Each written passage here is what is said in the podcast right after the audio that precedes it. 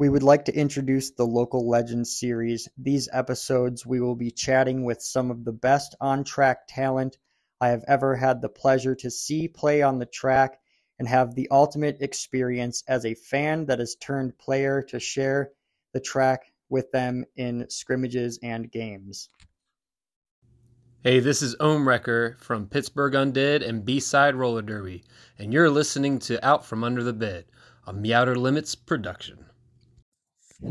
Good evening, friends. This is your host, the Boogeyman, joined by my lovely co-host, Master Sedator.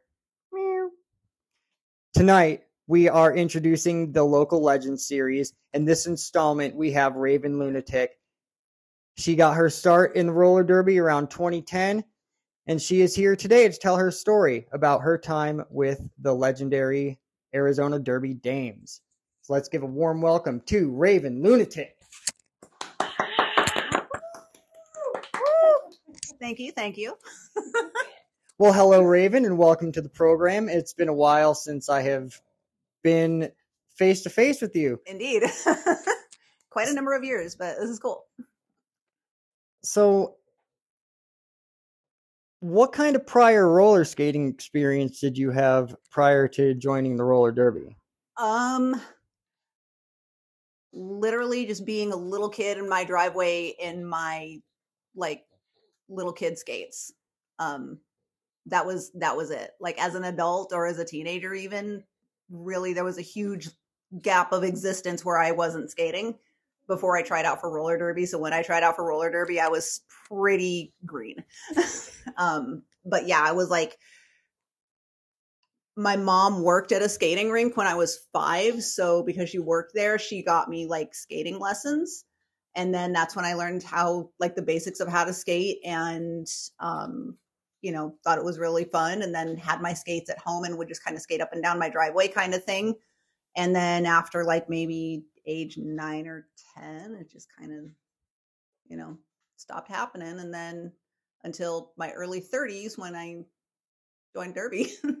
So, what was your introduction to roller derby? How did you find that that was a thing here in Arizona? So this was like mid 2000s. Um, the uh, company that I worked for, um, so worked for this like corporation, like office type job. And one of the um, couriers was this guy who was in a local band and he and I became friends and he invited me to come and see his band play during the intermission at the uh, AZRD bout. And I'm like, "Oh, roller derby? Cool." But I'm like, I'm just wanting to go and see my friend's band play, so I'm going to support my friend's band.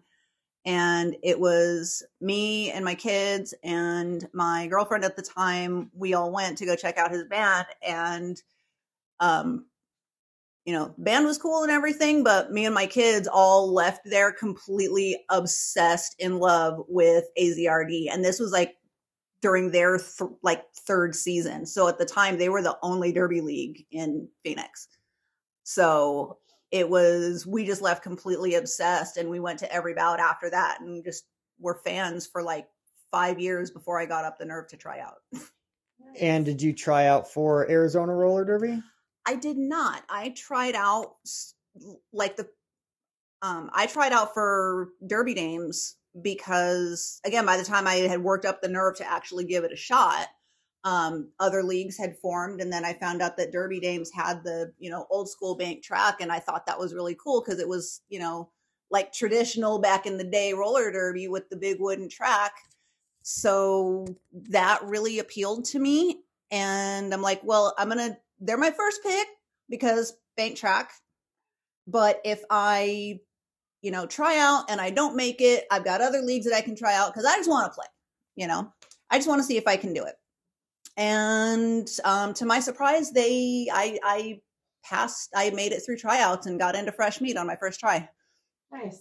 So Awesome. So, when you were at the tryout, was there a was there a skater there that was with the league already that kind of like really reeled you in? Um, honestly, a lot of them. So it was so the the tryouts that I went to were run by the team, like the league trainers that they had at the time, and like a couple of captains, and half the trainers were team captains at the time, actually. Um, and most of them I was pretty intimidated by, to be honest. Like this was like Laura Stabs and Rowdy Roulette and Lady Lawless and uh, Frankie Fitz Hmm. were the trainers, Yeah, and That's an intimidating bunch right there. for sure. they they and then Lawless ended up, wound up being my captain because I ended up getting drafted to the Bombshells. Um, but yeah, like they they intimidated the crap out of me, and they were like just super hardcore. Um, and there was an inner. It wasn't just the, the actual skating tryouts at the time. There was a whole like interview process where they would interview you one on one to see if you would be a good fit and you know like what attracted you to derby why do you want to do bank track you know are you prepared for x y and z and to kind of get a feel for you know why you want to do it and and what your personality is like and see if you'd be a good fit and i was interviewed by lawless so she she was pretty intense and i'm already intimidated and tripping over my words and like wondering and i'm already dying because this is the first time i've been on roller skates since i was 10 you know and i wasn't an athlete of any caliber at the time. I was going into this completely deconditioned and i don't they saw something in me and decided to give me the green light but yeah it was it was intense um i think as intimidated as i was by all of them at the time i think i looked up to um probably looked up to rowdy and lawless the most at that time. Um lawless because we had that connection because she did my interview and then she ended up being my captain later on um and rowdy just had um just so much passion for the sport and for the league that it was you know she was an intense personality but her passion for everything was really infectious so i i looked up to that at the time Master, as someone who has tried out for the Derby Dames yourself, can you relate to any of this? Um, actually, um, when I went to the tryouts, it was very intimidating, and um, actually watching the roller rage um, bank track um, was interesting just because uh, Pikachu was one of the ones, and um, I remember Hurt being there and just being like super intimidated, and now knowing people in the community and they're everybody's so nice. Yeah, but yes, yes, I mm, felt those feelings. So my daughter was actually um, in the Derby Dames for two years, like right when she turned 18. And she was teammates with Pikachu. They were both on the Scrappers at the time. And when they played, I, when they were both Scrappers, I was teammates on the Bombshells with Peak's mom, uh, Oh, Pocket nice, Change. Nice. So we literally had bouts where it was like mother versus daughter times two whenever the Bombshells played the Scrappers. That's so awesome. yeah. Well, that I forgot that Pocket Change and Pikachu are mother daughter, so that sounds like another generations interview I should be getting in on. uh three because uh pocket has two has two daughters that played because she also had um dang it i'm derping on her name right now but peak's older sister. Um she was a dragger for a minute and i'm completely spacing on her name right now. But um yeah all three of them were on teams all at the same time. Like peak was in minor assaults and then eventually like aged up into the scrappers. But at the time there was like miners um scrappers and draggers was like the whole freaking family Okay, so after that tryout hmm and you got to your first practice, when you pulled up in your car, Mm-hmm. before you even got out of your car, let's give the listening audience some of those nerves you were feeling. first practice at the very beginning i wasn't i wasn't as nervous as i was for tryouts i was definitely nervous but tryouts were definitely scarier but i show up to my first practice um, it was Frankie and Ellie Mayhem were running this. Like Frankie was running the pack, the practice, and Ellie was like there, you know, running it. But Frankie was the one kind of who, took charge of that particular practice. And um, I didn't really get like nervous, nervous until we actually got on the track and started skating. And there, it's like bare bones, like you know, we're going to teach you how to properly skate on the track. And this is somebody who used to wear Barbie skates and just cruise up and down her driveway at home. I didn't know how to do crossovers. I didn't know how to transition. I didn't know how to do any of this stuff. They're just trying to teach us how to skate the track properly and they're trying to get us to do crossovers. So not only do I have to learn how to cross over to turn, but I have to do it on a tilt. And that's that like once we were doing that, that was freaking scary and then having Fitz yelling at you to do like pace lines and stuff and trying to keep up with the pace line. And looking back on it now, like it was a like, you know, slow as molasses pace line, but all of us are like, well, most of us, there were some that were like legit seasoned skaters, but the majority of us were like sucking wind and just dying. And I'm like, I'm completely deconditioned and I'm struggling to catch up and just dying like between every drill so the nerves didn't really hit until like, you know, after we started doing drills and doing pace lines and just skating. And then I'm physically feeling like, can I even do this? Because I can't even keep up, you know? And skip ahead to like our third practice, which our third practice was run by Rowdy. That was the first one we had with Rowdy. And she comes in as like full on screaming, yelling, freaking drill sergeant type and just ran us into the ground. And I think I went home crying after that oh, practice. like I was in, like, I thought like Fitz and Ellie and all them like worked us hard. Like Rowdy like ran us into the ground and it was like she screamed at like by name was screaming at me to catch up during a pace line and I'm I am skating as fast as I possibly can to catch up to the pace line and I couldn't catch up.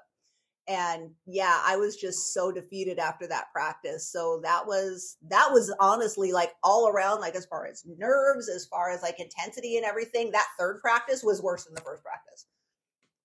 Yeah, I remember shout out to Laura Stabs, by the way, because she showed a lot of us boys that didn't have any track time mm-hmm. on the bank track, with the exception of a couple of us. So shout out to her. But my first experience on the bank track um, was different because I got kind of dizzy as I was skating the track, like knowing how to play flat track and stuff. Mm-hmm. But being on the angle, it I started getting like this weird vertigo at first, but I mean, I warmed up to it pretty quickly though. Yeah. But yeah, Laura Stabs is like my Obi Wan Kenobi when it comes to bank track roller derby.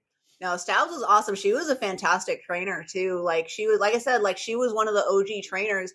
And then also, this wasn't like just um as like a side note. This particular season, this was AZDD season five tryouts. Okay, which was the very first season that had not the first season that had that that they played on the bank track because season four was the first season that they played on the bank track but all of the fresh meat on that season were going through fresh meat and learning flat track but they helped build the track Yes. So they, they went from like they went from they went from learning how to play on the flat and then getting drafted to teams and now that we're on teams and we have the season starting and our track is finished, now everything you learned on the flat ground, you're going to apply it to this big wooden track. So season five, like the fresh meat group that I was in, we were the first fresh meat group to be trained on the tr- on the bank track. Hell yeah! Oh. Look at you. Yeah, history right here. This is yeah. why I started this local legend series so we could hear shit like this. And out of everybody in my fresh meat group, I was the last to retire. I stayed in the league longer than anybody else from my fresh meat group. Hell yeah! Nice. So, what kind of uh, skates and gear did you have when you first started?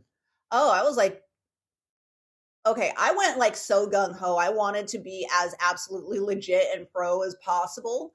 So they even told us before tryouts are like, you know, don't go buying gear yet, you know, because it's not a guarantee that you're going to get in. And then we're going to let you know and give you recommendations of the good stuff to get.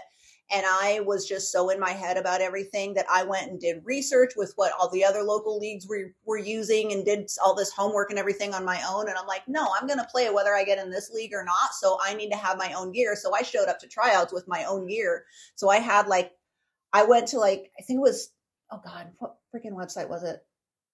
It, it wasn't, it was like discount skate something. I don't know, but they had like all kinds of like every type of skate, everything, but they had like roller derby fresh meat package. Yeah, it was. Uh, it was. That was here. You bought it here. In No, this was online. okay because we have. uh There's discount skatewear, which is also Pros Edge. Pros Edge. Yeah, no, it wasn't Pros Edge. This was something else completely different. This was like some just some like warehouse website oh, thing. Oh, okay, yeah, because I can't remember. There's. I mean, you Yeah. you started a year before I did, so like I bought all my shit at Sidewalk Surfer to start out. Yeah. I ordered yeah. I ordered a fresh meat package from some like roller skate website online and it was like a complete set of like triple eight pads and helmet and um like the uh Sure Grip Rebel skates. Okay. So it was like 200 $250 for the whole package, which was good enough to get me started. But then I come to find out that those triple eight pads do not hold up because about a month and a half, two months into fresh meat, um, I was having to replace them because my knees were bruising. Yeah. They what'd were- you pl- what'd you replace them with? Oh, I went and got 187 pros after Oh, that. okay. I Oh, was yeah. told I was told by the trainers and by everybody else in the league, they're like, do not set foot on this track again until you replace your pads and replace them with 187 pros.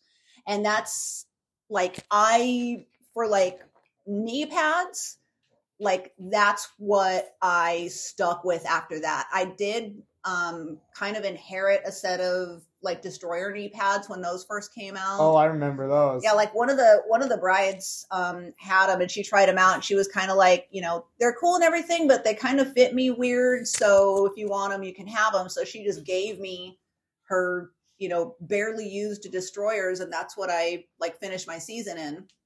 But yeah, I can I always went back to the 187 pros. And then once I outgrew my my rebels, I skated in those sure grip rebels for like one season. And uh my first veteran season on the bombshells, like during the off season, I upgraded my skates and did a full um uh like Riedell custom build that Pitchett built me. Nice. So it was the um uh and they sold me on the um uh I forget it was so long ago I don't even remember wanting to say it's this like I'm wanting to say it's a starlight plate or whatever. It's like that reinforced nylon plate that has the lifetime guarantee. Yeah, Master knows. a Sunlite. Sunlite, that's those. it. Yeah, yeah, yeah, yeah. So I had those and it's got but it's got like the metal crossbar for the Mhm. extra support, but then you Oh, can remove cool. it. Okay. But even if you remove it and just have like the nylon, it's still got that lifetime guarantee of never breaking. And it was lighter than the stock um, nylon plate that the Rebels came with. Right. So I had like the Riedell 495 boot, the um and and the sunlite plate and like the gum and gumball stoppers and uh like the giant Super Ball Yeah. gumballs. And then um I don't remember what kind of wheels I had, but I remember I skated on 93s. So like 93, 95 indoor wheels is what I usually stuck with, and they did me pretty well for a long time. To the best of my knowledge, the Derby Dames have somewhat of a big sister program and a littles. I don't know if they do that anymore or if they had that when you started. Did you have a big sister when you started? They did have that program when I started. I think they had just started that program, or maybe I don't remember if it was my season or the season before that they had started the Big Sisters program. Um, but yes, I did have a big sister, and then I became a big sister and was a big sister for a long time because I really, really loved that program. Who is one of your littles that has always stuck with you? Believe it or not, my first little, I think she was my first little. Yeah, I'm pretty sure she was she was my first little or one of the first ones that I had was uh Lilu, Oh, the Draggers okay. old captain. Nice. All right. All right. So yeah, she went from fresh meat to captain like in half a season. So yeah. but yeah, she was she was my derby little sister. Um, and uh, uh, who else was uh, Candy Suicide was one of my littles um, who ended up becoming a teammate.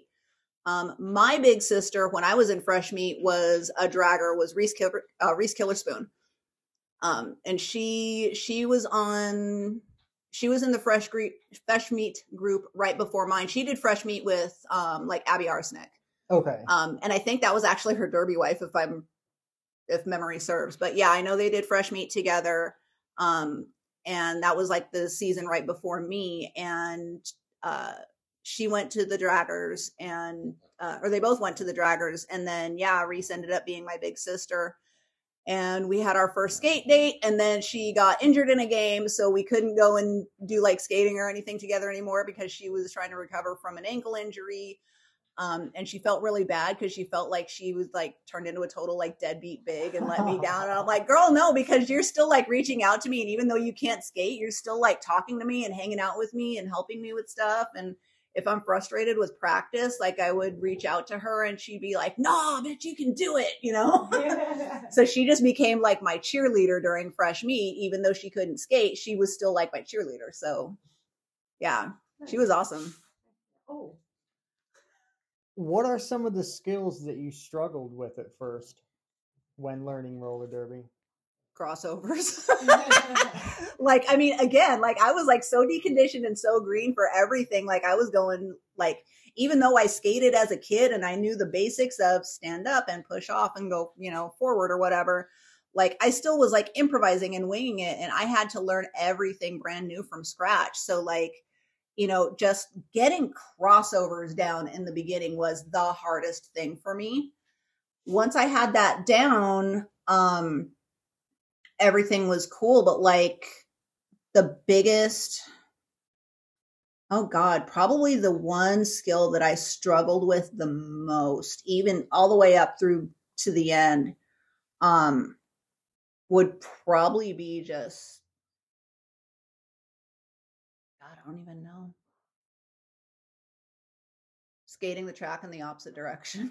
Oh, gross. I hate that. um probably hockey stops i struggled with like i could plow stop and and i could do like the turn like tomahawks and all of that um but like a hockey stop forget it it was not happening that half plow with your left foot mm-hmm. is like one of the fucking hardest things for me to do. Um, unless if I have like a slidey wheel on Yeah. the bank track. If I have like a too sticky of a wheel, that Yeah. ain't happening. But I got the- that slide, I could do it. yeah i could i could kind of do it on the flat but like maybe 75% of the time on the flat i could do it but on the bank forget it it was not happening like at all Yeah, it's. It, I. I mean, just watching some some of the skaters do that in like a gameplay situation, I'm Yeah. like, man, I would, I would just go for the full plow because that's what I'm used to being Mm-hmm. a flat track skater. But Ooh, another thing was like one of the things that they were really trying to like advance skill wise. Like once you're on a team, they wanted to see if, you know, they started incorporating these into our practices on the bombshells. Was uh, they were trying to get everybody to be able to learn how to jump the coping, and I could never get it down. I could not get it down to save my life. But I could nail like a no look rail hit though. so you were a part of the Derby Dames during the Coliseum days. yes. What was it like playing at the Madhouse on McDowell? Dude, I grew up. Okay, I am like in my mid 40s now, and I remember being a little kid in like fifth grade and sixth grade, and like the elementary school I went to, like you got rewarded with like Suns tickets for getting on the honor roll, like that kind of stuff.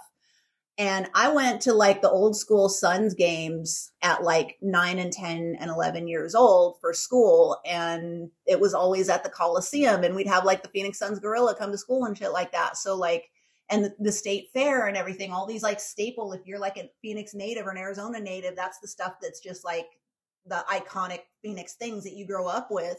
So, like, playing actually being in the Coliseum and just getting to do something on the Coliseum floor that people are coming to see you do was like I was like I wanted to throw up that first bout.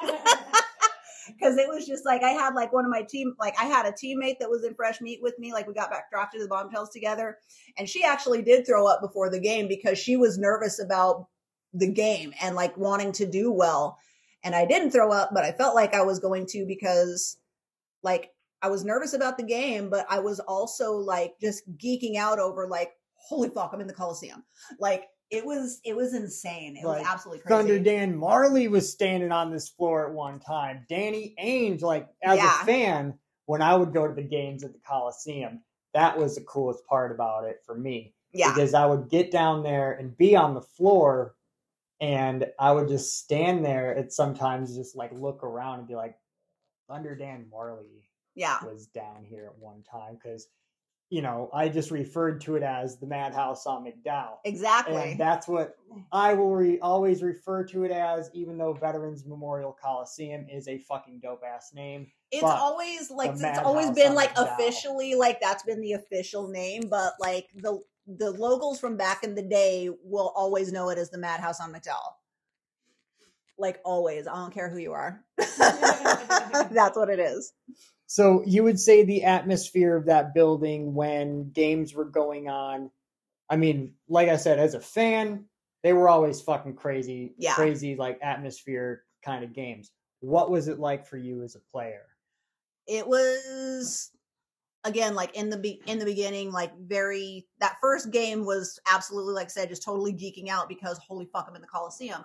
Um but and people are coming to see me do a thing in the Coliseum, which is crazy. But like after that, it's like you're nervous, but like once you get on the track and that first whistle blows, like everything else falls away and you don't even like just the world just stops existing. And then you don't even realize that there's people here watching you and you know all of these things are happening until like you actually stop moving. So like once you stop moving then it's like reality sets in again it's like oh shit there's people up here that are like cheering and clapping and whatever you know? And then like at first like my first couple of seasons on the bombshells i didn't get very much gameplay at all like it was i actually technically didn't even pass my skills test technically like the the judges were split and they couldn't decide if they wanted to pass me or not. And what ended up happening was i didn't pass my skills test but i still got drafted to a team. And my team that drafted me said like we will get her trained up so that she will pass her skills test. And then i ended up retraining. I so i went on my team. I wasn't bout eligible yet but i worked with them and they they helped me and then i redid my skills test and passed. And then the following season i got to play. But those first few seasons i didn't get a whole lot of play at all. I was like you know i was lucky if i got to skate like maybe maybe two or three times a quarter you know? I was like total like bench warmer girl but i was like you know i'd show up to practice i would do the extra practices we would have like park skates and you know all these other things and i'm like i tried to you know i got a gym membership and i was like trying to do everything i could to get up to the level to where i could just not be a bench warmer but yeah i was like like even though i wasn't getting a whole lot of gameplay those first few seasons it was still like i'm here and i still get to do something you know and my and you know my kids and my husband are sitting in the stands and they think it's cool and they don't care if mom only skates in one jam or 10 jams. They're like mom's on that track and it's super cool. And they had something to brag about you know?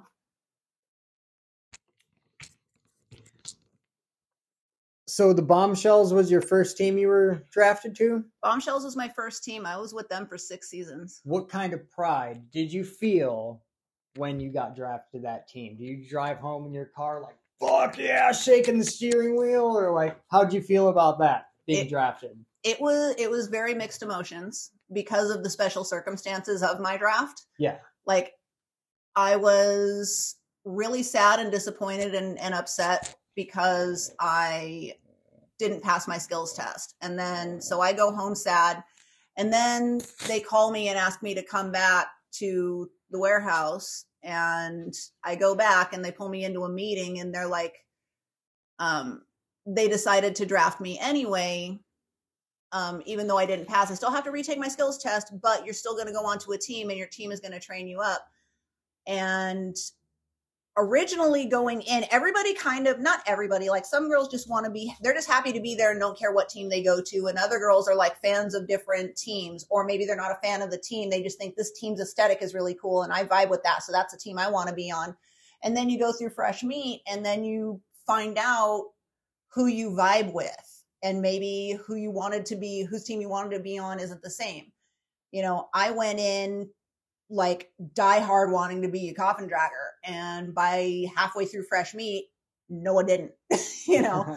and then as we got closer towards the end and they were opening up the team practices for us to drop in on, I went to every single team practice. So I skated with all the teams.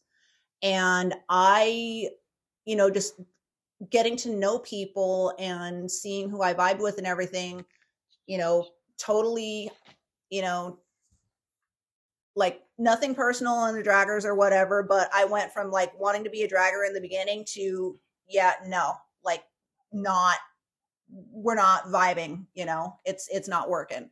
Um, so, and I ended up gelling with the bombshells at the time really, really well. So I was kind of like, you know, if they pick me up, that would probably be the best case scenario because I'm really vibing with these girls, you know.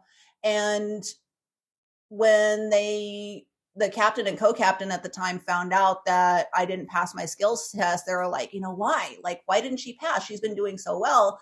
And they went over and they're like, well, we were really torn and ultimately we decided this and everything. They're like, well, if you let me draft her, then I will make sure that she gets trained up and that she will pass her next skills test. So they made that exception. And it was because the bombshells campaigned to management, you know, which I, at the time, so I went from feeling like super shitty to feeling like, wow, they really saw something and they really believed in me that they wanted to draft me even though I didn't pass.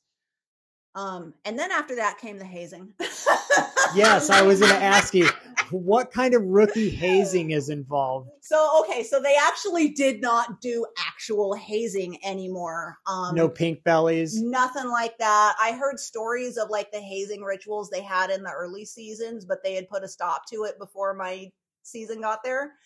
Um, but yeah, I heard stories of like you know making like making fresh meat girls like do burpees till they throw up like in the su- in the heat or like running over pizza and making them eat it and stuff like that. Like I, these are all stories i heard. And then but yeah like they ended up they're like no we're not going to do this anymore. And they didn't you know i don't know how much of that is true. That's just shit that i heard from some of the vet skaters at the time um, that were like really butthurt that they didn't allow hazing anymore. But by the time my group came in there was no more hazing. But like you know, it went from, oh my God, I'm so excited because the team that I wanted to be on, after all, wanted me too. And I got drafted to them. And then, like, as soon as the practices kick in, it was very much like, it, it was like, uh, it was like humbling like crazy like it was i have really good i always had like either really good practice days or really shit practice days and the shit practice days, they let me know they were shit, you know, like in no uncertain terms. So, like when I say hazing, it's not really like hazing, but that's kind of how it felt on the bad practice days was like, you know, you just, I either felt like on top of the, it was either like I'm on top of the world and killing it, or you just feel like absolute, like, you know, garbage because you just feel like you've let your team down you know, especially knowing that these people kind of campaigned for you, you know. So when you have a bad practice day, like it, I tried not to let it get to me, but it really got to me. And like, yeah, it was just, it, it was a really weird mixed bag of emotions. And that it was kind of like that for the first couple of seasons. And then we, you know, I, you know, it probably took me longer to really kind of find my confidence um, and find my voice a little bit on the team and in the league than most girls would. So it took me what would take somebody like maybe a season took me like three or four, like not just skills wise, but confidence wise. And I don't even think it was like my confidence was even fully, fully there at that point because there was still a lot more growing that happened after that. Like even after, um, uh, even after we had a leadership change, I think like my fourth season, because I was on that team for six seasons. So like I had we had the same leadership for the first three seasons, and then we had this whole like you know personnel change up, and we had different captains. And then my last season on the Bombshells, I was co-captain, um, and then the following season I left. but yeah, it t- it took like those first three seasons and failing my fresh meat test and all these other things before I finally was like felt felt like I had a consistent piece of like value to offer to my team and to the league and where I felt confident enough to say, you know, to like kind of stand up and put myself out there. Because up until that point, it's just like, you know, everybody else is so much cooler than me and so much better than me. And it's like, you know, they say, you know, comparison is the thief of joy, but it's really hard not to, you know, not to compare yourself to others at some, you know, sometimes and I struggled with that a lot. Yeah, I mean that's one thing I found out from playing sports since I was like 12 to mm-hmm. like now being almost 42. Having a short memory and being an athlete go hand in hand. So if I even to this day if I feel like I had a shitty practice or, you know, I'll kind of beat myself up about it and like yell at myself like what is this fucking amateur night if I'm not like getting shit right at practice or what have you. But I just gotta forget about it because that's gonna bleed over into my next next performance day or this or that. So that's what yeah. that's what a coach told me when I was younger playing football. Made a mistake. He said, have a short memory. And I didn't quite know what that meant at the time. But as I continued in sports, it made a little bit more sense of what he was saying. Yeah. So I still, you know, still to this day, being an active athlete, like short memory, man. You got yeah. another, you got another jam out there to to get back out there and fucking forget about the last one. Yeah. And it's really like for me, that was it was so hard. Um and you know, even harder considering how I came into the league and the team in the first place, you know. Absolutely. It always I kind of always had this in the back of my mind that you know people can say and do whatever and it's okay because, you know, they did this for me and I owe it to them. I owe them my loyalty. I owe them my, you know, like you know amount of practice and i owe them to i owe this to them and everything and then when i kind of stopped thinking of it that way and was like no you have paid your dues you're this many seasons in and you've got other people that are now coming to you telling you that they see value in you that are not on your team like why are you still sitting here like you have to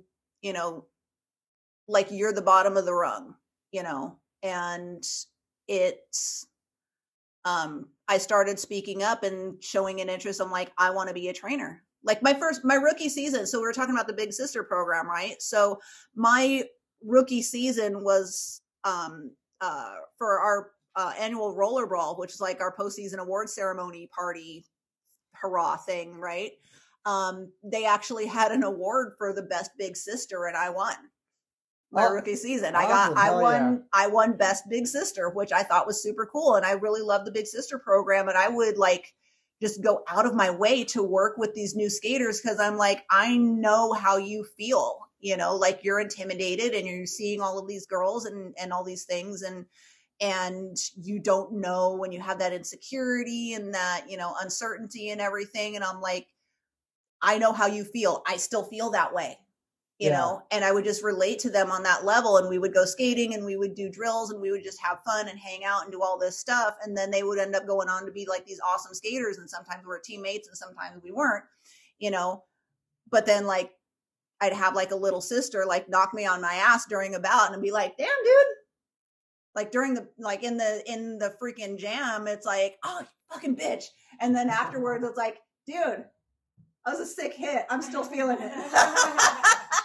I'm so mad at you, my little baby. And then so like with all of that, I'm like, you know, I'm connecting with all these fresh meat girls and working with them really hard. I'm like, I want to be a trainer. And I was too scared to speak up about it for the longest time. And then when I finally did, and there was like some like leadership shuffles that happened around that time too. Um, as I'm kind of starting to learn to find my voice, I spoke up and expressed an interest in training. And then with, you know, the kind of personnel changes that we had at that time, they're like, we want you to train.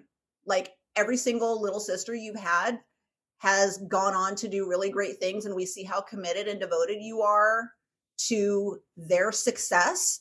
We want that on our training team. So I wound up for like, yeah, the last four or five seasons that I was in the league, I was training fresh meat.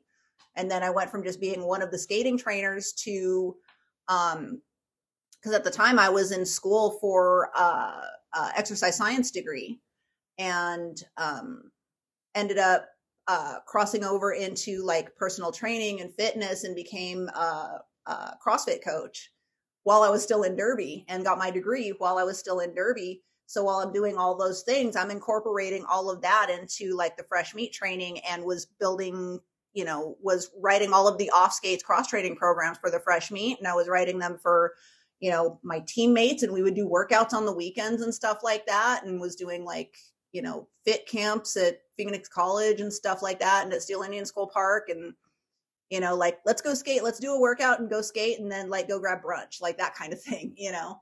And with like my little sisters and with my teammates and with the fresh meat and everything. And then I went to, that was it became I was one of the rotational skate trainers for the fresh meat practice, but I was there for every single practice because I wrote, I programmed and ran the uh, cross training workouts, the off skate stuff. So that was like, and that was probably one of my favorite things that I did throughout my eight years in that league was just working with new skaters and training and helping build them up was like the best thing in the world. Yeah, that's that's a pretty rewarding thing for myself. Master, Oh, I love doing it. I love the seeing the aha moments. The Yes. light bulbs go off is the best. So when did you try out for the dames? Um, I want to say 2019.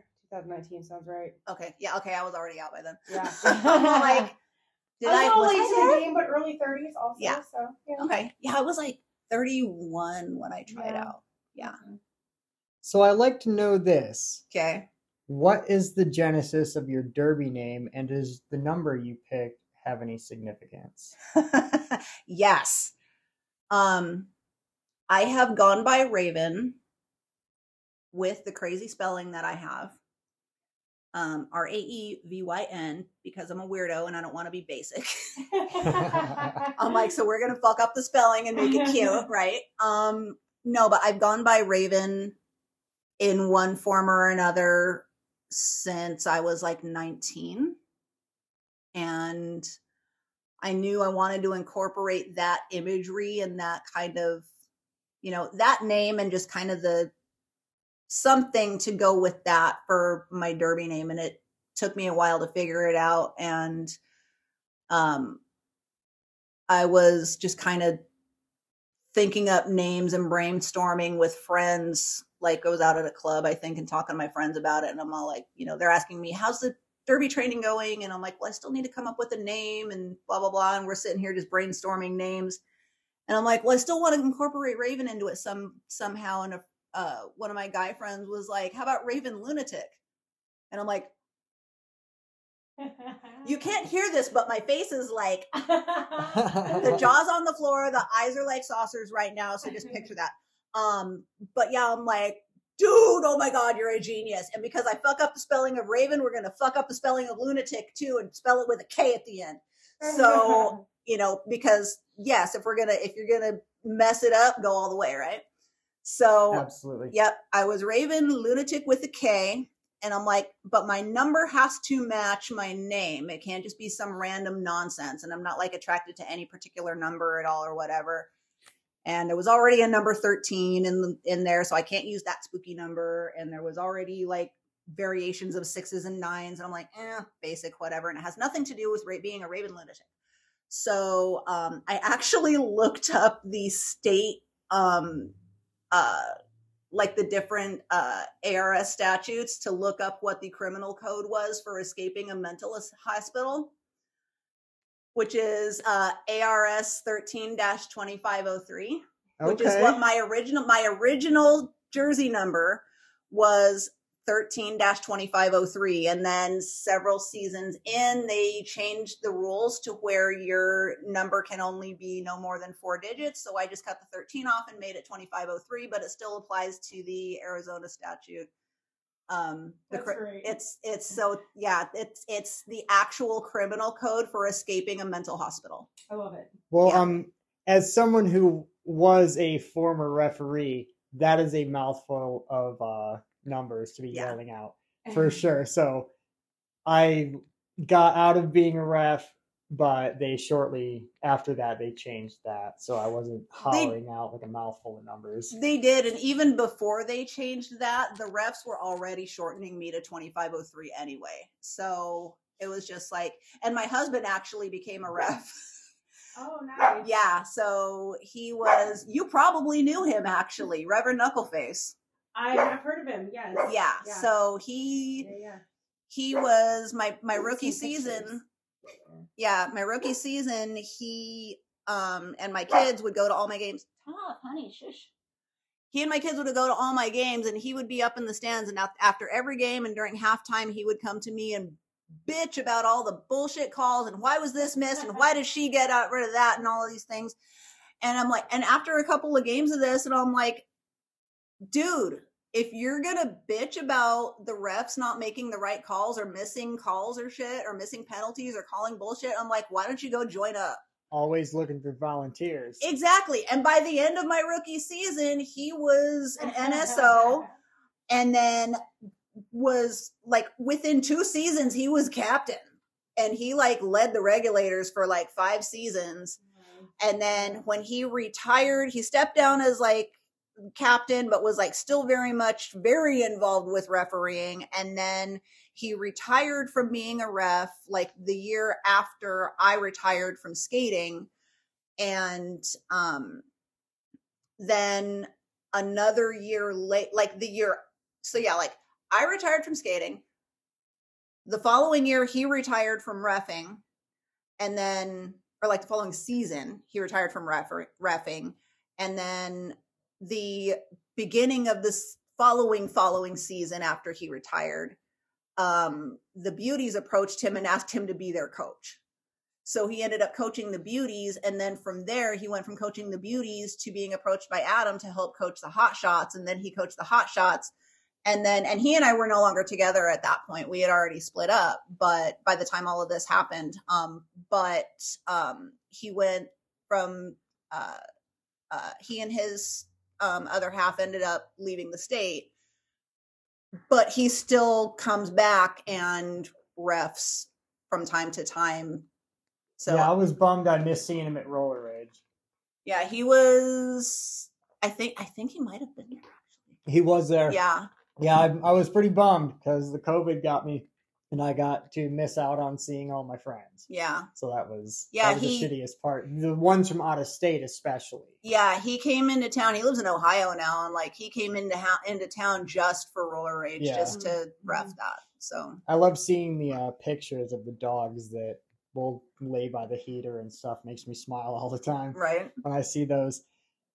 So I have a ritual before games. I Mhm. scream at myself in the mirror to Okay. stay the fuck out of my way. right. do you have any pregame rituals or uh, routines leading up to game day?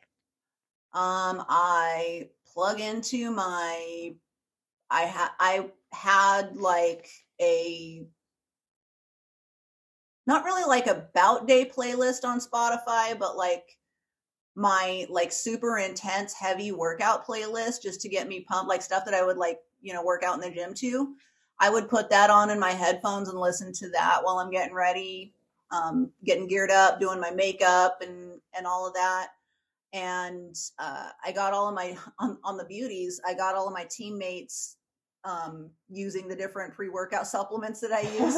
so like I would start using, I had all my different supplements. I had like my protein powders for recovery and I had all these other things that I was using. And they, because I was, you know, in school for this and learning about like sports nutrition and health and fitness and all this stuff, you know, they were coming to me for recommendations. So like what ended up becoming part of the ritual was like bringing in the pre-workout and all of us doing a shot of pre-workout before a game. Awesome.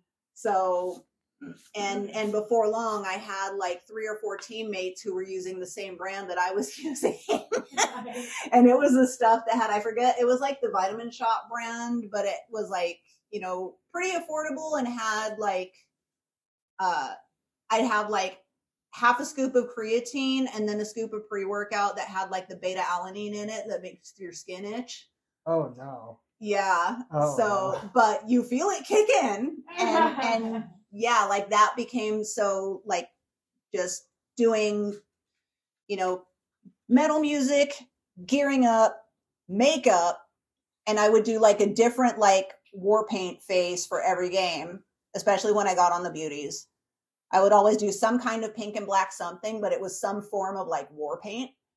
Um, and I even did like black metal corpse paint that was pink and black for one Fuck game yeah. yeah so it would always be like some type of crazy makeup and metal music and then the last thing right before we get on the track pre-workout and that was that became like the prep for every game after that but yeah i had pink corpse paint it was lovely We would love to see uh, some photographs of that. oh i have some on facebook like i'll have to dig them up and i'll show you but yeah it's crazy I drank a whole red line before a game once, like right before a game, and like right after the anthem started, it felt like my heart was in a bust out of my chest. oh my god Yeah, so i went i i had committed to doing, I don't think I'll ever do that again. I had committed to doing um one of the like uh open scrimmage fundraisers with like the minor assaults and the adult skate like the adult skaters and everything this one weekend. And I had already signed up, so I was committed to it, couldn't back out. And my dumbass went out to like I think I went to a concert the night before and just got shit faced. And I have to go and skate at like 10 o'clock the next morning when I'm pouring myself into bed at like 3 a.m. and I'm drunk as shit. So I get up to go skate and I'm just dehydrated and hung over as fuck. And um didn't have the appropriate color shirts to wear for the scrimmage. So I'm like digging through like a bin of old t-shirts to find something for whatever team I was skating on.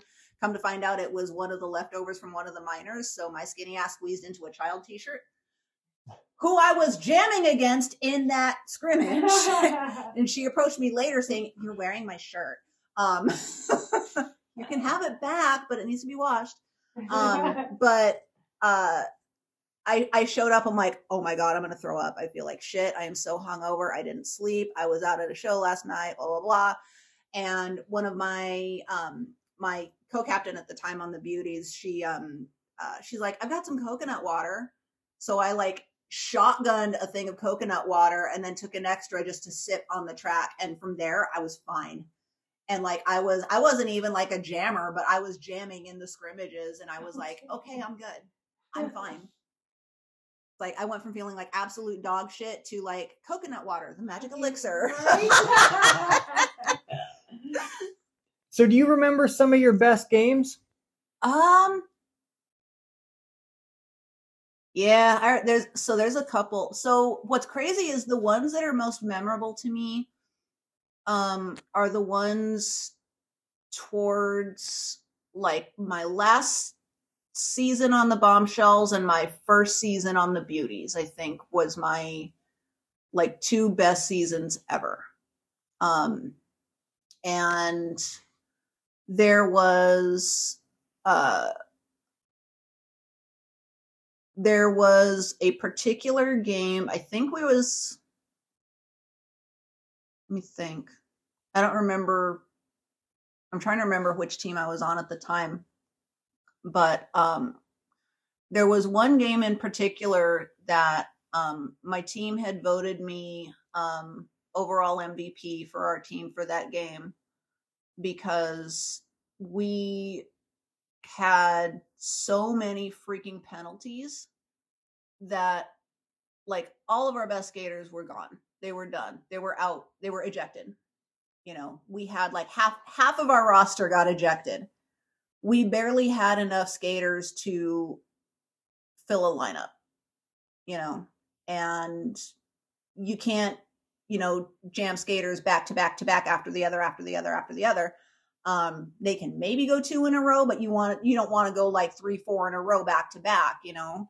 And so I was like, I just kind of react. I remember this particular game. I just remember just not even thinking about what condition my body's in or what's going on or anything. I'm just like, it's the last quarter. We have no players. We have to finish this game let's just get shit done. And like, I just kind of, my brain just left me and my body went into overdrive and into go mode.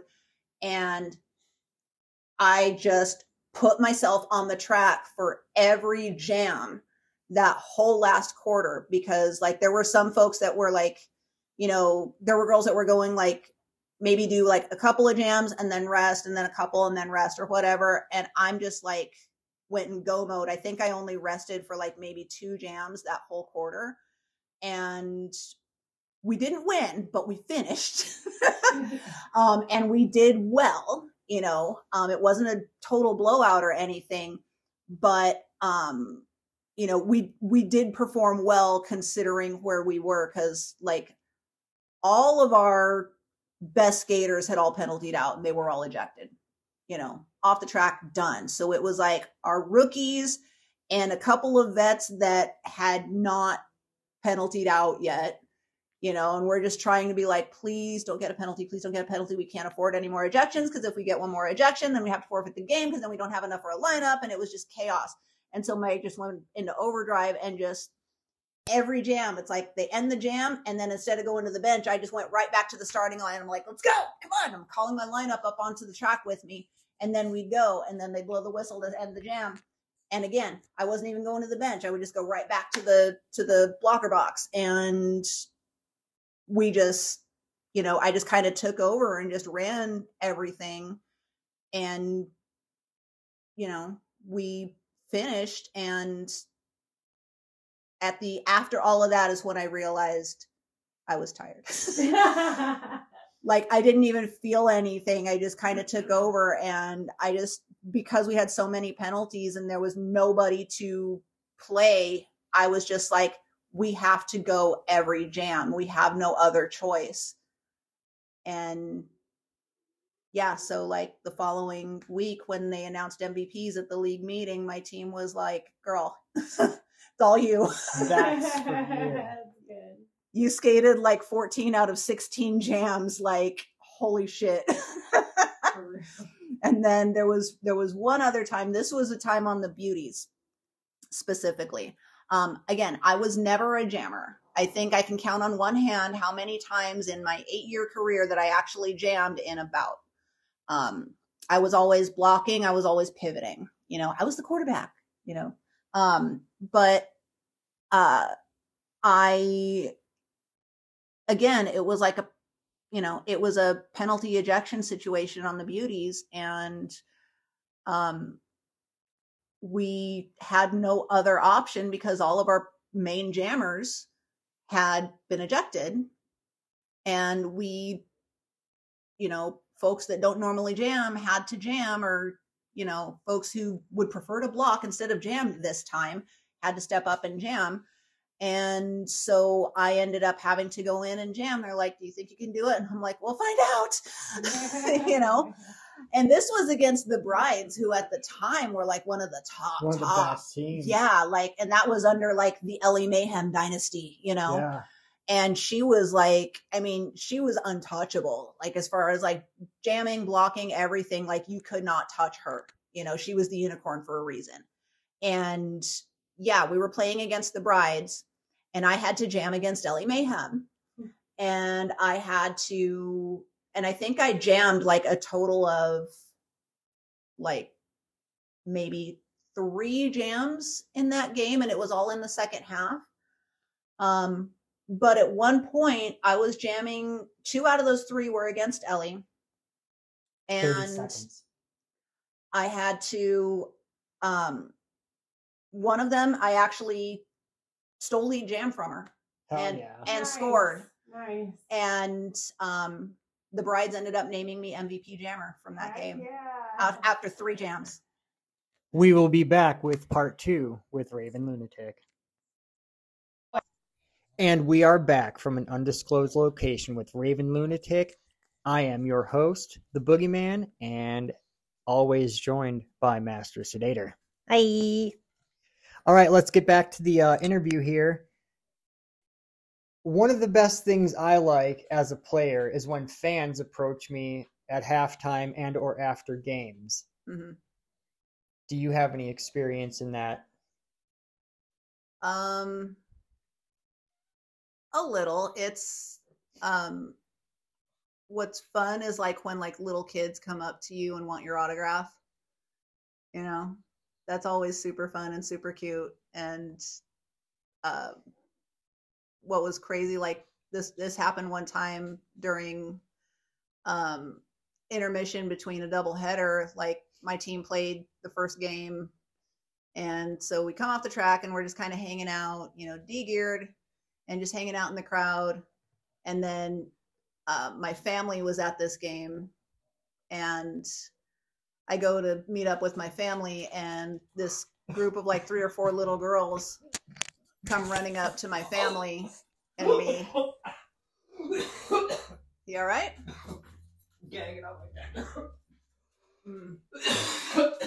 but like my um I go to meet up with my family and I'm chatting there with them for a little bit and this group of like three or four little girls come up and they're like, Raevyn, Raevyn. I'm like, hi, what's up? And they're like, can you sign my program? And my mom is just like, really? I'm like, yeah, sure. Can we take a picture? And so like that was super cool because it was like, you know, these little girls just think you're, you know, they don't know or care, you know, how you feel or anything. They just think you're this super cool, like, you know, badass chick that, you know, maybe they want to do this when they get older and they think you're just super cool out there, like hitting people on the track in your roller skates.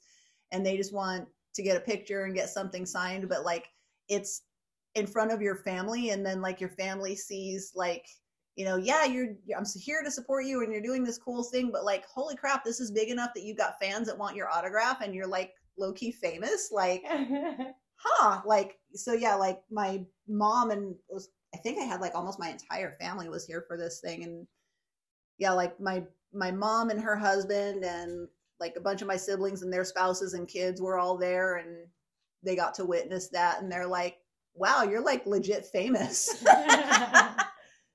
and i'm like i'm not but they think i am so it's kind of cool when a little bit of my experience with that is when people would come up to me and ask to take pictures with me so they can go home and show their kids that the boogeyman is actually real. That was like one of the coolest pictures I've ever taken. nice Did you have a player that you admired within the league? Um, I mean, I admired a lot of the players in the league. I mean, we had there was a lot of different like best skaters that came and went. Um, probably, um, like I really through the duration, probably mostly like from a skill perspective, definitely Ellie Mayhem. Um, just because she was like but she was like one of those skaters that's seemingly inhuman with her skill level. Like she could do everything just like almost flawlessly you know? So she was kind of like you know like i said like she was referred to as the unicorn for a reason you know? Just because her skill level was just that insane, like no matter what position she was playing, you know. And um, as far as like just a good person or a leader or somebody to look up to on like a, a human level, um, uh, my uh, my captain on the beauties, you know, Abby Arsenet, you know, she was um, somebody who had you know, overcome a lot of stuff. Like in the early days of her career, she dealt with a lot of injuries and um, a lot of other stuff going on, and always was, you know, super positive and doing, you know, just was always just like a really positive person and really um she wasn't one of those people that she was definitely kind of like had that thing where she's like one of the cool kids but she was the cool kid that wasn't too cool to talk to you. You know, she was like just super down to earth and really approachable and really um, humble. And her approach to leadership as a captain was very, um, she wasn't a drill sergeant by any means. Like I had captains before that were very all business, very, you know, it's all about the work and very kind of drill sergeanty and she wasn't that she was she had a different approach that was very um, more of like a positive reinforcement kind of style of motivation and leadership that somebody like me um, with you know with how i respond to the type of training and leadership that i respond to definitely worked a lot better with you know than like just being barked at you know what I mean? And um, she was somebody that even if you weren't skating, you could just kind of hang out and talk to. And on top of having, you know, amazing blocker skills and everything on the track and being able to really break down skills to teach really well, you know, she just kind of was a different type of leader, but was still the total package, you know. Um, she didn't let her skills get to her head and she didn't um, try to like bully you into being better. She didn't try to beat you into the ground. She didn't try to break you down to rebuild you. She would meet you where you were to, you know, find, you know, where your strengths were and nurture your strengths instead of trying to just break you down and then rebuild you from scratch. And like for me as a skater and for how my mindset was and with my confidence level and everything else i responded really well to that. So she she was somebody i definitely looked up to a lot. Abby is a very good person. Yeah. We we love her a lot. We're all friends in roller derby mm-hmm. but we all hit each other out there. So do you have a player that was within the league that you guys always had so, like kind of an accord to go like real hard on each other. Did you have that? Um i don't know if it was like a i don't think it was any kind of conscious thing with any particular not for me it wasn't a conscious thing with any particular skater that were always like in contention with each other or anything like that um, there were definitely skaters in the league that you know our personalities clashed and you know we you know weren't really friends. Like we weren't mean to each other or anything like that but and i can't speak for any of those people's perspectives but like from my perspective there were certainly certain people that you know their personalities irked me or maybe you know their skating style if i felt like they were a dirty skater you know got away with bullshit you know then you know that shit rubbed me the wrong way. But i don't think there was anybody for me that we had like this sort of personal competition with each other on the track. Um friendly or otherwise. Yeah friendly or otherwise. Um maybe a little bit with um, maybe a little bit with Lawless in the beginning. Like she taunted me a lot on the track um, in, you know, trying to get, trying to bring more aggression out of me in the early days. Um, she would sort of like taunt me. Like I'd get knocked out by her in a jam, you know, because she hit hard. Like, oh my goodness. She was, she was the one who broke during Battle on the Bank broke the rail with another skater. Like she hit an opposing skater during Battle on the Bank so hard that she broke the rail with her body. Oh, that's rad. Yeah. So like she was that intense of a hitter. Um, so she'd like lay me on my ass, and then the next jam I'd get up, and then she would knock me on my ass again. And then I'm like, damn, dude, like just you know, cut a bitch a break. And then the next jam starts, and she's lining up in there, and I'm on the bench, and she's calling to me. She's like, "Hey, Raevyn, I got a spot right here on the rail just for you. Come on, I know you want it." I know you want to get knocked into that rail. Come on, you know, and she would kind of taunt me with stuff like that. She's all like, I got a spot right here with your name on it, you know. so like things like that. But it was like it wasn't like a constant competition or anything like that. It was just, you know, kind of friendly taunting. And then I think in that jam I ended up getting just really like I think I was just tired of getting knocked down or something, but like I laid a really good hit on her. And then after that jam, she's like, dude, that was awesome. you know, um, I think, okay, so there is one when my daughter and I were skating together. Um, we definitely, um, we weren't trying to necessarily be competitive against each other, but as soon as we were, um, if we were in a jam together, then she's no longer my kid. Like she's just another opposing skater that I have to knock out, you know?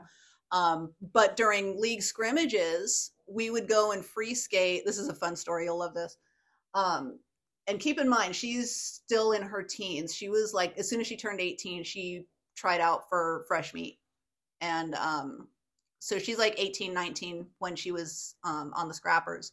And I remember there was a scrimmage that we had where we um you know we wrapped up scrimmage and i'm just kind of free skating on the track and she's up there free skating on the track with me. And i'm just kind of going you know just skating and kind of doing some footwork up and down the track and whatnot. And she's doing laps and she's coming up behind me um because she was she was a jammer and she's like teeny teeny tiny so when she was blocking she was like a mosquito blocker but then she's also so little that she's tough to stop, you know, when she's jamming because she can fit into tiny spaces. So she was coming up behind me on the track and she yells up to me, like, you know, Mom, give me a whip. You know, and I decided not to give her a whip. Instead, I slowed down in front of her and just started, you know, like started blocking her and I made her slow down. And she realized you know, after a little bit that I was not going to give her a whip and I was slowing her down. And when she realized that, she goes, to how how vulgar can I get on this show? oh, it's it. We're roller derby skaters. Totally, totally un- okay. So we're gonna. This is gonna be totally uncensored story then.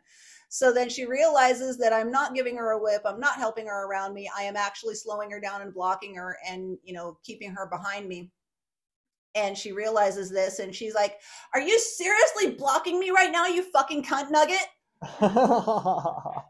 keep in mind she's 18 and i'm her mother and i and then it goes quiet and i stop and i'm like it's silent for like a good like 20 seconds and her face just drops and she goes like white and she's like I am so sorry, mom. Oh my God, that it just came out. I am so sorry. And I just start laughing my head off and I am cracking up. And I'm like, dude, we are on the track right now. We're in Derby. It's okay. I'm not mad. And I thought it was the funniest shit ever. And then I get off the track and I started telling all of my teammates and anybody else who was in the vicinity to listen. I'm like, dude, you want to hear what Princess just said to me? This is hilarious.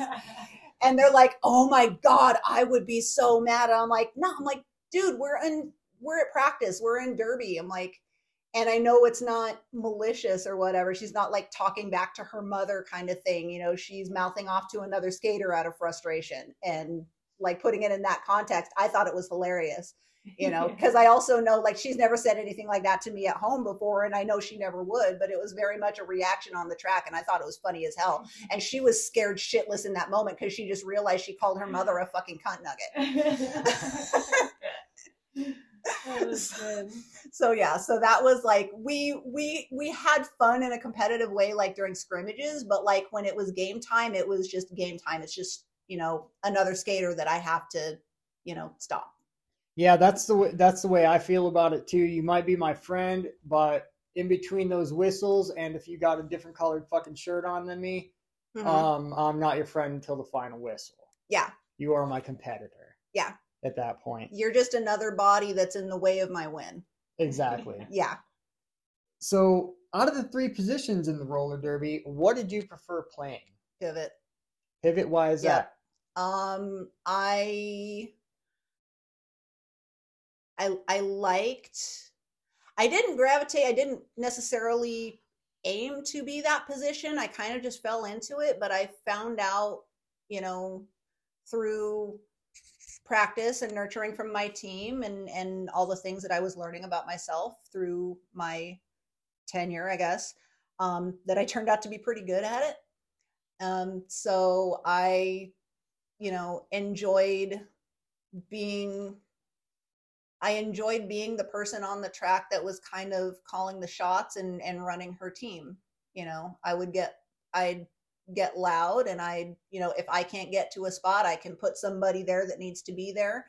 And if i can't physically react to it i know who you know who's in the position that can you know and i could see everything. And where i lacked in the actual physical skill, I made up for in the mental game and the strategy part. And that was more my strength than anything else.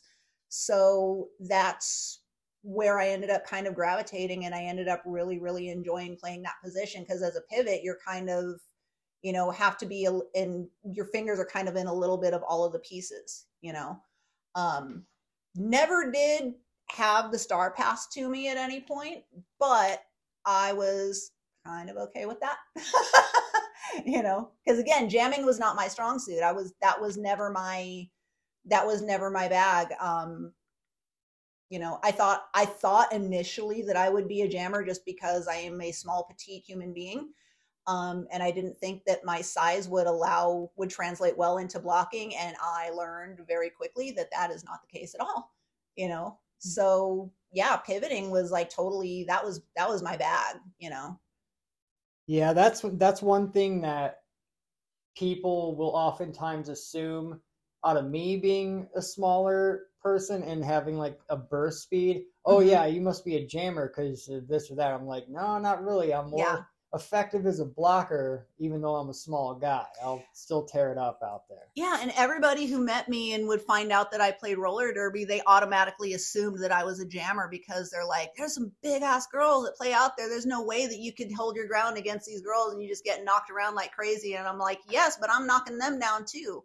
And I'm like, and you don't have you don't have to be like this big cannonball style blocker to be an effective blocker. And that's what, you know, a lot of folks you know, who aren't in the community and are involved with Derby don't get. You know, they assume that if you're big, you're a blocker, and if you're small, you're a jammer, because if you're small, you can't hit.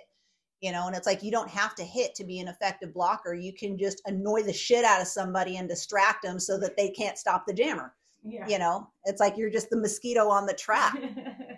Yep, that is what I pride myself on Yep. as being the boogeyman, and I'm everywhere and nowhere all at the same time. Yep. And then I just would see the plays and see what's happening and I could call it as it's happening and and get my team to react accordingly. So, you know, I I excelled at the mental game and I used that to my advantage on the track, you know. What kept you in the game for as long as as you were in it for? Um, it kind of changed as the years went by. Originally, it was very much that, you know, like not wanting to give up. I really want to do this and I want to, you know, prove to myself that I can do this. Um, and then um, things with uh, like team dynamics and stuff were changing and and I was kind of feeling a certain kind of way that wasn't really super great. Um so after a while or for for a little while um my motivation to stay was kind of just spite. Like I don't want you know certain negative people or or negative influences to get me and make me quit. So i ended up you know continuing out of spite and then i came into a better place and and more nurturing and confidence and and things like that to where it became fun again you know? And it just kind of fluctuated depending on whatever whatever i was going through at the time or whatever um whatever i needed at the time or or you know whether good or bad you know? It would go from just like something to prove to i'm not going to let any of these negative forces force me out and make me out to be a quitter you know? I just you know the the perpetual underdog basically you know? I always felt even if i you know even if i was doing well i always felt like the underdog. So it was always like i can't you know i can't be the underdog that is defeated. So i just continued to stick with it and stick with it and stick with it. And i wound up being the last one standing out of my fresh meat group So this goes nice into our next question. yeah How did roller derby enrich your personal life? Ooh. Good grief. Well, I dragged my husband into it. I dragged my good. dragged my husband into I dragged my whole family into it. We actually every like literally my whole family at the time was in the league for a couple of seasons together. All of us were part of the league. So I was skating, my daughter I was on the bombshells, my daughter was on the scrappers. My husband was the captain of the regulators and my son was a non-skating official in his teens. So like literally the whole clan was involved in the league in one form or another. So like I dragged my family into it. Um I actually um uh like dated a couple of people in Derby briefly. Um none of whom are skating anymore, but um and uh we had God, how else? It definitely had a weird effect on like my non derby personal life in the sense that like because it derby is a commitment you know it's a huge it's a huge commitment. If you've always got if you don't have practice then you have like other obligations you have fundraisers you have committee meetings you have you know all these other things going on. So it it's almost like having a whole nother full-time job and it affects your um it affects every other aspect of your life with you know personal relationships and stuff like that. So um there were friends that i had before derby that i had lost touch with as a result of derby or we had like maybe we were still in touch but there was a disconnect because my whole life and almost my whole identity even became was revolved around that to where it's like you know i kind of became this whole other person. Um and you know some folks were along for the ride and some you know couldn't you know because they you know we just didn't relate anymore you know and then when some of that came to light with me i'm realizing yeah i've kind of made this my entire identity and this is just one thing that i do. It's not my whole life you know? So maybe i need to reassess some of my priorities and not blow off the people that have been there for me for longer than this sport has because you know those people were there before and i want them to still be there after because derby's not going to be forever you know Yeah. Oh, yeah, for sure.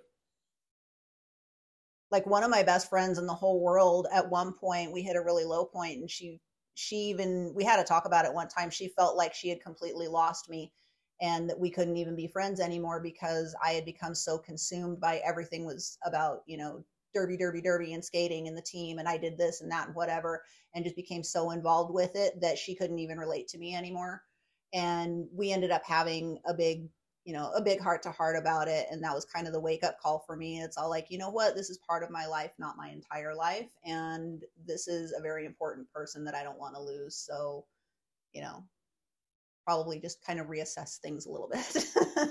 All right. Um so being around for so long and having many younger players come through the league and stay with the league or what have you, hmm when you were a veteran skater, did you have any of the younger players, younger or newer skaters Mhm. that looked up to you? Um, maybe. um, Or if you don't know, that's okay too. Maybe they did it on the secret and just wrote you letters. At at the time i did not believe so because i always had that you know underdog comparison you know thing where you kind of have to prove that you belong here kind of thing and fighting for your place and fighting for your voice kind of thing. And sometimes you can fight for it and sometimes you just kind of want to give up you know? It's like this is i'm never gonna fit in that you know that nonsense. Um but in some of those in some of those darker moments that i had with like my my confidence and all of that stuff um what would kind of snap me out of it a little bit would be somebody would you know whether it be a fresh meat skater or a you know teammate or a league mate who was newer to the sport would say something completely unexpected to me about you know just like you know well i've i've been a huge fan of yours for x number of years like i would come and watch you know like you've always been one of my like you've always been my favorite skater and you're the reason that i you know like tried out for fresh meat in the first place because i loved watching you play. And it wasn't like i'm a big bombshells fan or i'm a big beauties fan it's like i'm a big Raevyn Lunatik fan and that would just completely take me by surprise. Um but also you know would kind of wake me up to like dude why are you feeling sorry for yourself there are people who look up to you even if you don't see it you know and if you don't see it in yourself there's still people that see it in you and that's why you should still stay you know and that's why you keep doing it And that was that was uh, the rewarding part for you. Absolutely. Imagine.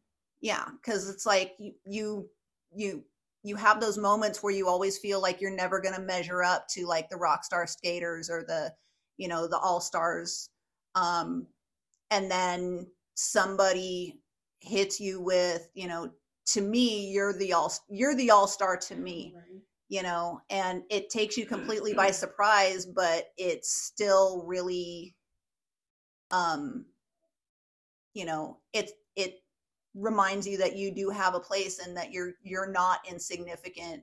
Like your your place in this team or in this sport isn't insignificant. You're not just a body filling a roster you know you actually matter to somebody.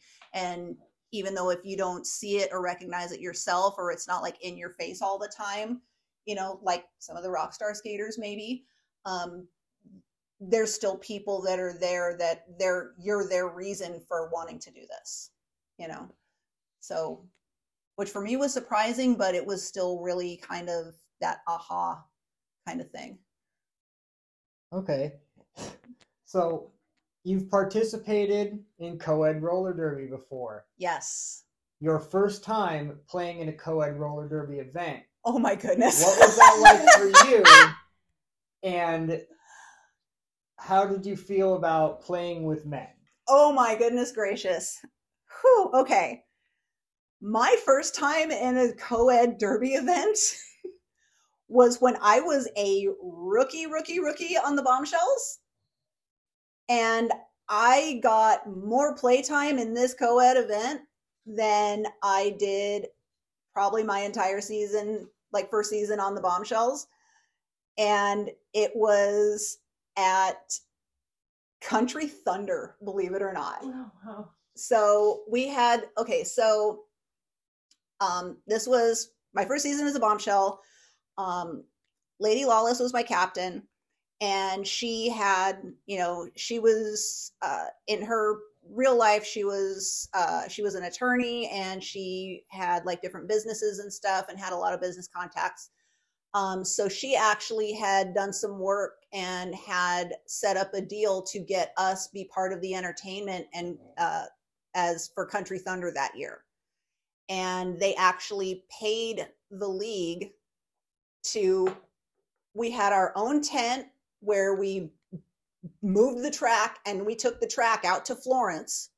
They poured out a concrete slab for us and we were paid entertainment just like the country artists there. So they had the different performance stages for the concerts, right? And then they also had the dirty stage. So they poured a concrete slab for us to build the track on. We had a tent, we had seats, the whole thing. And it was like four days. We had a campsite, we camped out there.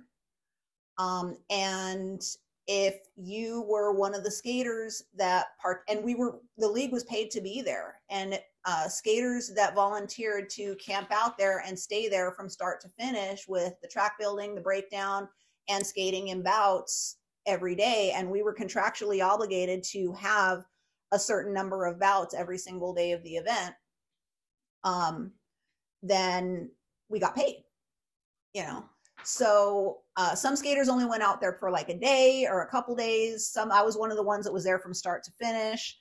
Um, but the second day of Country Thunder, the whole day was co-ed bouts. And we had like third, they were all 30 minute bouts. And we had to do like, I think there was like four or five games per day that we were doing. That were just like 30 minute mini bouts. But day two was co-ed day. So we were, you know, we had the guys come out and um, uh, I'm just still very new to Derby and just very new to playing in a bout on a team in the first place. And now I'm playing with dudes, you know. And so it was at first, I was scared by it. But after the first bout that we had, I'm like, oh my God, you guys are so much fun. I just want to play with you all the time. and in my experience, that does seem to be the consensus, yeah. especially yeah. when you have a group of guys out there that aren't being fucking bunch of dicks. And all the guys but that still were there, competing and not treating you ladies like you're subpar exactly because we're all there doing the same thing essentially. Yeah, and the guys were definitely not they weren't being assholes with trying to knock you out as hard as they could that being said, they also didn't compromise their skating style or their level of aggression in play. Like they were playing to win and they were playing to compete and were very competitive, but not skating dirty, which I appreciated. And they were just like the nicest group of dudes. And we had like, we had our, our morning bouts and we would go back to our campsite and we'd have like off time for a couple hours and then we would have our evening bouts and then we'd be done for the night and we can go and party and do whatever.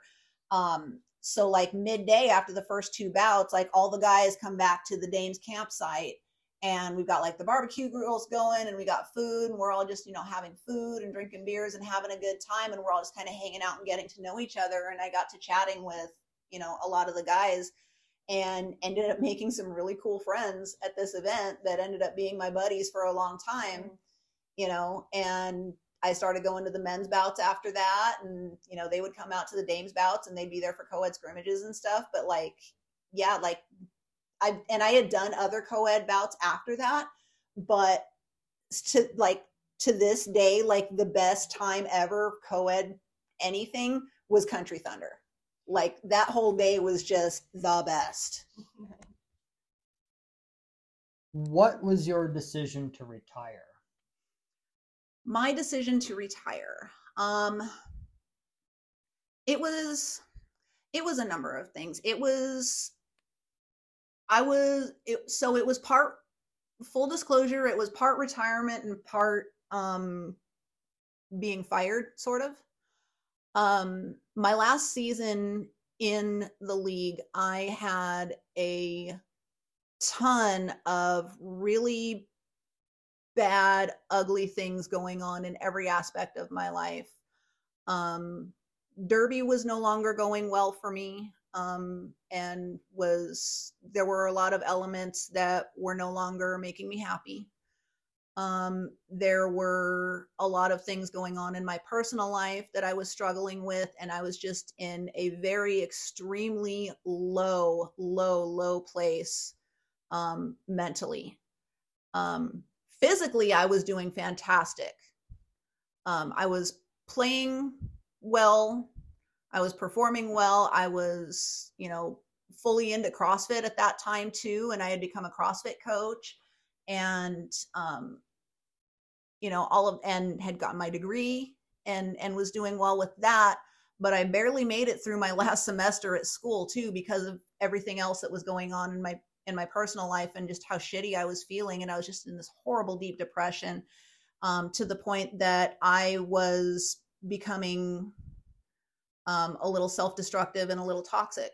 And I was very kind of extremely distant with my teammates. And in my head at the time, I felt like by keeping myself separate from my team and just avoiding everybody, that I was sparing them my dark cloud and my dismay and my negativity.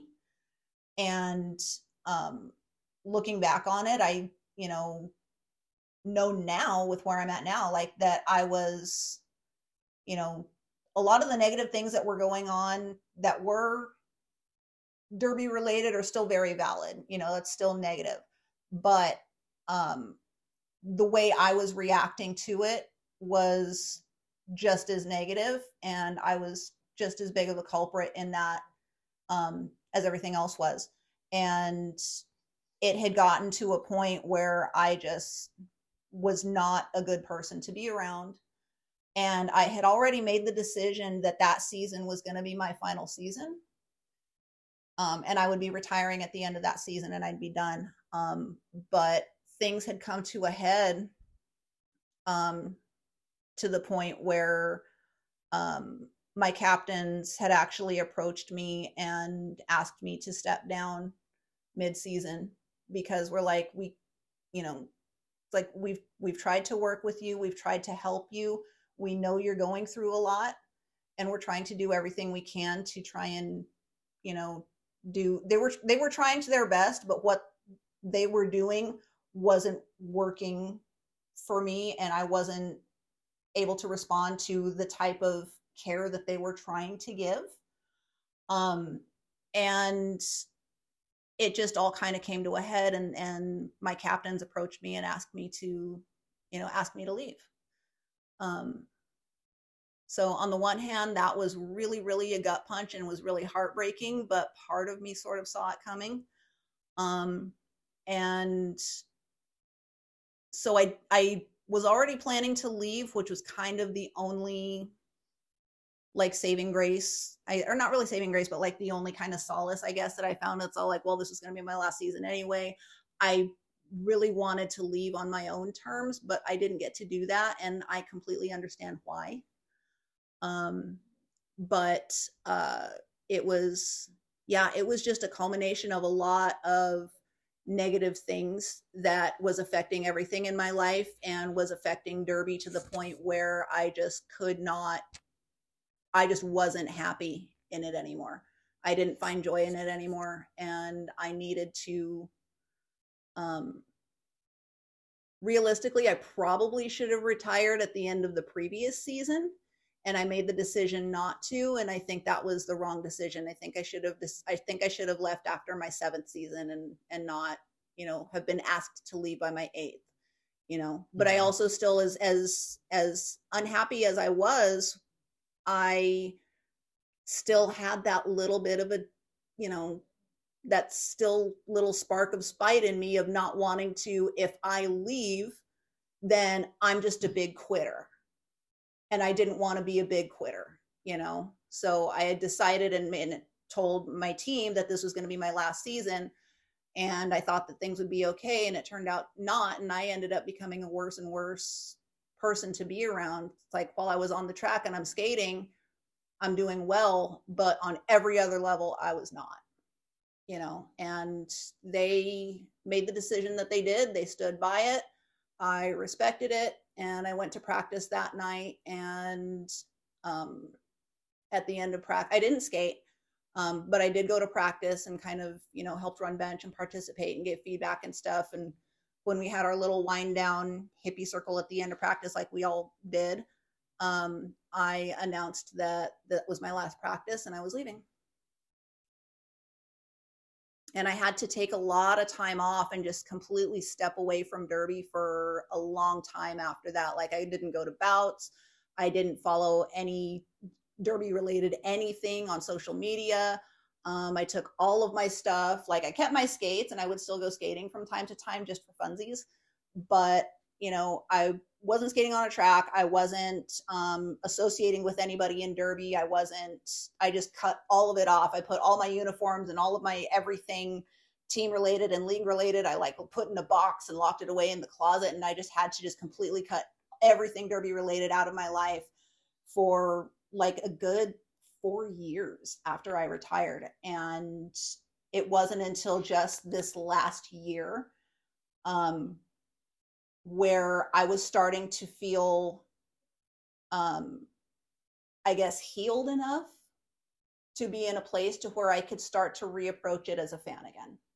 And I went to, I've been to a couple of Dames bouts um, recently and was really nervous to go because Oh, I I didn't know that. I didn't know how I was going to feel once I set foot back in the warehouse again. I didn't know um, how um, certain people that were still in the league that were there when I was still there when all of this stuff was going down, how my presence was going to affect them or if it was going to affect them or if I was just going to get the cold shoulder. I had no idea what was going to happen. Um, and I show up at the bout and some of my old teammates that were there, they saw me in the audience and it was just like nothing had happened. It was just, you know, love and we love you. We miss you. You know, we're so happy you're here, you know. And then it just became, I was a fan again and I became like their cheerleader in the crowd. So, but it, it took a lot of time away and just cutting it off and just self healing and growth and introspection and just healing to be able to go back to that. So you kind of answered this, Mhm. but my last question about roller derby is Yes. How, as a competitive roller derby athlete, hmm getting in your car after that last practice, how did you feel? It sounded like there were some hard feelings in there. There, after that last practice, with the way with the way I left, um, there there was some hard feelings after the one-on-one talk with my captains. Um, but by the end of that discussion um, they agreed to still let me kind of you know even though they were effectively kicking me off the team um, i they did allow me to go to practice and still have the opportunity to leave on my terms so I went ahead and went to practice and um, you know, again, wasn't skating, but I was there and just kind of bench coaching and doing things and like running the timers and all that stuff. Um, and they gave me the opportunity to step down to the team. Um, and uh, just basically the reasons that I gave them, I'm like, I, you know, as all of you have known and experienced all season long, I am not well. I am not well mentally. I am not well emotionally. And I don't, you know, if I continue to stay, then it's going to continue to bring the rest of the team down. So the best thing for this team is for me to walk away from it. So with that, everybody, you know, understood and appreciated it. I got a lot of hugs and support and, you know, you know, here's, you know, mental health, we get it. You know, I have some contacts if you, you know, are interested in getting help. Um, uh, one of the newer teammates that had just been drafted to the team um, had some like you know herbal supplement recommendations to help with like mood regulation and, and stuff like that and, and mental health and things um, so the team understood and uh, supported the decision for me to walk away but not in it didn't feel like it was with a sense of you know fine good riddance. Don't let the door hit you on the way out. We're glad you're gone. It was more of a we can tell that you are not in the right headspace right now and that this is no longer good for you to the point that you're no longer good for us either. And we appreciate you and respect you to support you in this. And, you know, whether you come back or not, we still love you. You know, and that's that was the feeling um, leaving the track and leaving the warehouse for the last time after that practice. And it, I can't say that it felt good, but it didn't feel like a gut punch betrayal or anything like that either. You well, know? that's that's good. Yeah. That's real good. So we are here Yes. with Raevyn Lunatik. hi hi. She has a couple of cats and a very cute snorty dog. Yes. Can you tell us a little bit about your pets, please? Oh my goodness gracious. Okay, so my cats. So they're twin boys. They're both black cats. They're about eight years old. Um, I've had them since they were since they were stray baby kittens that were taken in by an animal hospital. Um, and they were like from the same litter and were already bonded, and they didn't want to adopt them out separately. Um, so I took them both home myself. They were like five months old. Their names are Salem and Binks, and they are still very, very close brothers. Um, Salem is the super lovey, cuddly one, but he's also a big, bossy diva. and then Binks is like the quiet, shy, you know, super sweet, but very quiet and shy um, one, but is also kind of the dirty old man who doesn't like to take care of himself anymore. He just kind of a couple years ago decided that grooming is stupid. So I, I have to groom him like Salem is super shiny and pretty and manicured, and Binks is very like messy and has mats and stuff. And it's not because he's sick; it's just because he's lazy. Oh yeah, my, I had a Siamese cat when she got a little too old to uh, groom herself. Because when I was petting him up here on the counter, I was like, "Oh yeah, I know what that is." oh yeah, no. And when it happened, I was like, at first I thought he was sick, and I took him to the vet and was like super worried about him. And the vet gave him, he's like, he's a really good healthy weight. He's you know his blood work came back good. He's in great shape. He's you know there's there's nothing wrong with him. He's perfectly healthy. He's just probably lazy because sometimes male cats when they get to a certain age they just decide to be lazy and stop grooming.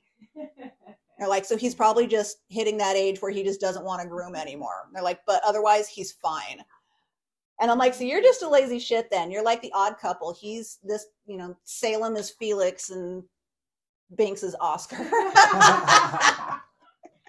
and then yeah, your your dog over there is really wanting some attention Oh, because I you're know. giving too much to the cat. Oh, I know. She's she's a little princess. So this is my little pug nugget Toph. Yes, she is named after the Earthbender in, in Avatar. Um, because she's a feisty little sassy badass. Um, and she's a total little pampered brat, but also super sweet and super smart. And yeah, she she's my baby. I've had her. She's two now, and I got her when she was an 11 week old puppy. And yeah, she she's like totally my baby. Yeah. Yes, you are. You know I'm talking about you. That's why you're trying to be extra cute right now. All right, so real quick while we're uh, wrapping up the show here, Yes. do you have any uh, thing you'd like to promote or anything upcoming that you got going on Um, well, let's see. So or starting back up? Yeah. Um, so a while back, like pre-pandemic, I had actually, um, after leaving Derby, um, I kind of, because like the last couple seasons when I was finishing up my degree and um, getting involved in, I got involved in CrossFit actually. So with a lot of the stuff with Derby, um, getting into Derby transitioned me into um, learning that I loved training and I loved teaching and that I was pretty good at it. So I decided that I wanted to try to make that a profession. So I got enrolled at um, Scottsdale Community College in their exercise science program and I got my fitness degree there. And some of my teammates went to my graduation, which was awesome. And um, I, uh, in an effort to stay in shape and cross train for Derby, I uh, was introduced to CrossFit and fell in love with that and ended up becoming a level one CrossFit trainer. So for the last six years, and I've since um, uh, recerted and done the L2 course. So I'm actually a level two CrossFit trainer now um, and certified with ACSM as a personal trainer. And I have my degree. So I actually do, when I'm not working my day job, I'm a, you know, CrossFit coach and personal trainer. Do you Um, have a, uh website or anything that you can uh, give out and uh, get people to maybe hit you up? I do not have a website currently. I used to have an account on Thumbtack, um, but I'm kind of revamping and rebranding that before it goes live. So, but what I do, um, uh, I do have the Coach Raevyn SLM Facebook page and also the Strength Love Metal Instagram page, um, which uh, I promote just like my personal stuff, but also a lot of fitness and CrossFit stuff and training things. Um, so folks that are interested in uh, exercise programming or CrossFit or personal training or things like that can always hit me up either through the Coach Raevyn SLM page or the Strength Love Metal Instagram page um, for anything like that. If they want to work with me as a trainer um, or just, you know, fitness advice, if they're like a new derby skater and want to know what some of the best workouts are and exercises for cross training for developing for that, dude, I can hook you up. I got, you know, I got you. Um, and with Strength Love Metal, that's actually the name of a podcast that I started um, before COVID happened, um, which was my show where I was promoting and talking about just kind of um, positive living and, and doing like, you know, uh, highlighting what I call the patron saints of underdogs because I always felt like the underdog and wanted to kind of give appreciation to, you know, other folks with that and doing it through the lens and the perspective of my two big passions in life, which are fitness and heavy metal music.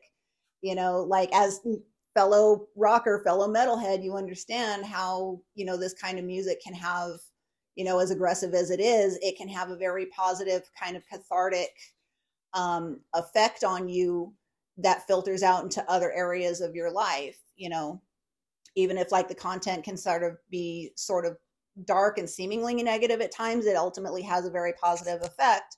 So I wanted to take this show and use and um, kind of promote that type of mentality as a means for just like, you know, positive living, you know, um, with the intensity of, of a metalhead, you know, applying that to fitness, applying that to life. And the show was going great for a while. And then COVID happened and um, tried to keep it going through that and um, uh, did a show.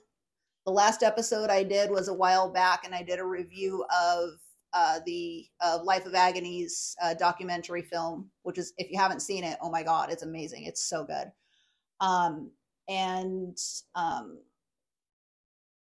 uh, going through some life transitions right now. Um, just moved into this place and, you know, kind of working some things out before I can pick the show back up again. But I do intend to bring the show back.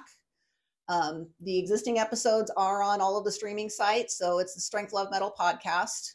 Um, so it's on Spotify and Apple Music and Spreaker and everywhere else. Um, I think it's even on iHeartRadio. Oh, right on. Yeah, so like all of those, so all of the the different big streaming services, you can still find all of the old episodes, and I'm hoping to have new episodes starting up, um, hopefully by the summertime. All right, sweet. Well, we will definitely have to have you back on when you are about to fire your show back up. Heck yeah! And we thank you very much for coming on and sharing your story. And as a player that I've admired when I was a fan and had the pleasure of playing with a few good times on the track. And This- skating 14 miles Yes. to three cities together. Absolutely, I can't forget that. She is one of the very few people that has went out on an endurance skate with me. My ass had never been so sore in my entire life. It was it was kind of far, but it was awesome. I had a. I had a blast on that skate. It was so much fun. It was hard, but it was it was amazing. Well, you do live pretty close to this trail here, and Master and I do Yep. like going shredding. So maybe when you get your skates back, we can go for go for a little kick out there. As soon as I get my skates from my old place, I I will hit you up. I'm I'm out of practice. I'm out of shape right now, but I am ready to get back into shape. I'm down to skate. Fuck yeah! All right, so there you have it, folks. That was the first episode of the series of local retired legends. We say until next time to Raevyn Lunatik and to you, gentle listener, if you have gone this far through this episode, please rate, review, subscribe to Apple Podcasts and Spotify Out From Under the Bed with the Boogeyman. I would like to shout out our show artist, Cherry Jane. Again, thank you so much for the sweet show art. And at this time, I would always like to remind you to look twice and save a life. Motorcycles are everywhere. This is the Boogeyman and Master Sedator returning back under the bed, but never into the closet. Thank you so much for listening.